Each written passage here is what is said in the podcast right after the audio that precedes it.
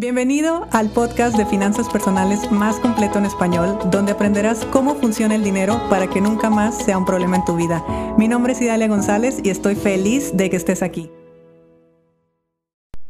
Si hablamos de la forma en la que nos comportamos con el dinero, pregúntate cuántas cosas no gastamos o cuántas cosas no hacemos simplemente porque no supimos decir que no, porque no pudimos rechazar algo, porque no quisimos eh, decir realmente lo que nosotros queríamos o sentíamos.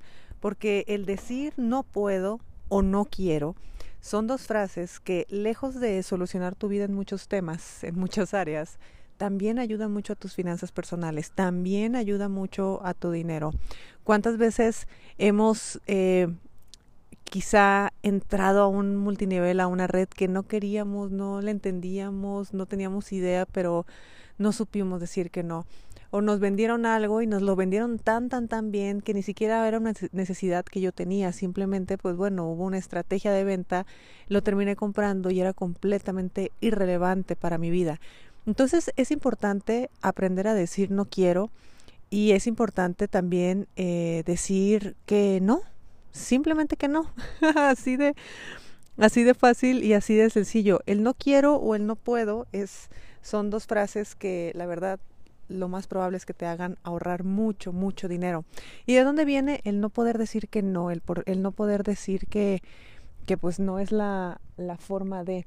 Y viene, es, fíjense que esto es una, es una programación tan, tan, tan profunda, es un rollo eh, entre social y cultural e incluso religioso, donde nos rige la culpa. A nosotros nos educaron para sentirnos culpables, que si yo no hacía algo de determinada manera, tenía yo la culpa. Y, y así, digo, si te eh, menciono varios ejemplos que no los quisiera mencionar aquí, sobre todo porque sé que hay pequeños que quizás están escuchando, pero la siguiente frase a lo que normalmente nos decían que había que hacer era el pero si te portas bien o si haces esto. Entonces siempre hemos tenido la culpa como eh, dentro de nuestra aceptadísima sociedad y de hecho está hasta bien vista. Ahí dependiendo de las religiones, pero hay varias que lo tienen casi casi como la estructura de su eh, de lo que ellos profesan, la culpa, el, sentirse culpable. Mira lo que hicieron por ti, mira lo que pasó, mira. Entonces, es normal que en una situación, que en una sociedad, eh, nosotros no sepamos decir que no podemos o no sepamos decir que no queremos. O sea, simplemente no sabemos decir que no.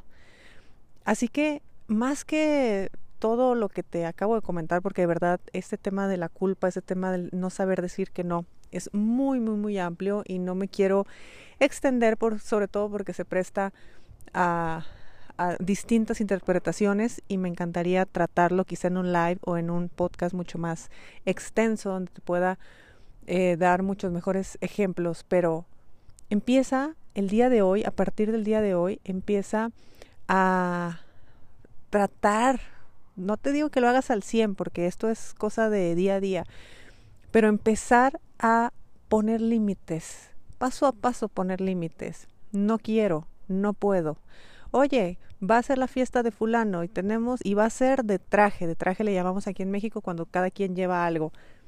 No quiero, gracias. No puedo, gracias. Ni siquiera es mala educación.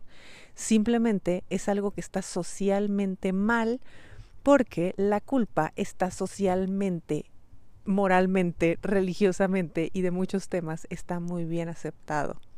Entonces ve hasta qué punto traemos en la médula espinal este rollo de la carencia, este rollo de del eh, gastar nuestro dinero, de utilizar nuestro dinero de formas que no nos ayudan, de formas que no nos abren posibilidades a lo que nosotros queremos y el decir que no, sinceramente, el decir que no son de las cosas que más te van a ayudar con tus finanzas personales.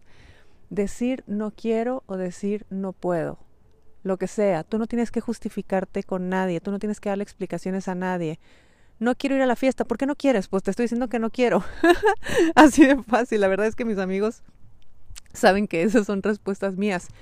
Y no pasa nada, ¿eh? Yo no lo digo en mala onda ni, ni se lo toma nadie mal.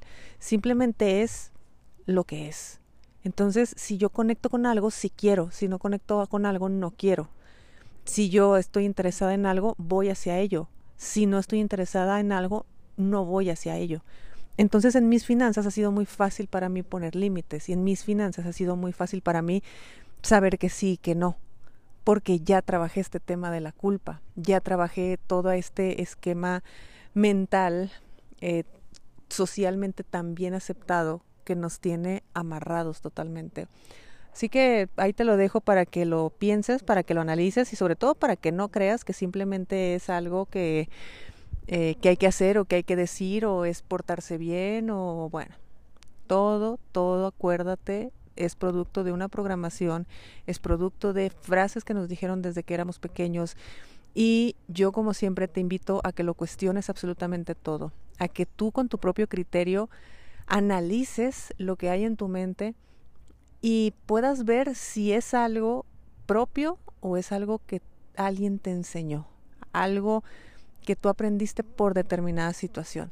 Así que simplemente, oye, eh, pon el podcast de Idalia. No, no quiero. o no puedo también. Y esto va para todo. No dejes que alguien te intente convencer o que alguien te intente eh, llevar a un punto que tú no quieras. Financieramente hablando, eso suele salir muy caro. Así que ya sabes, dos frases que te ayudarán a cuidar tu dinero. No quiero o no puedo.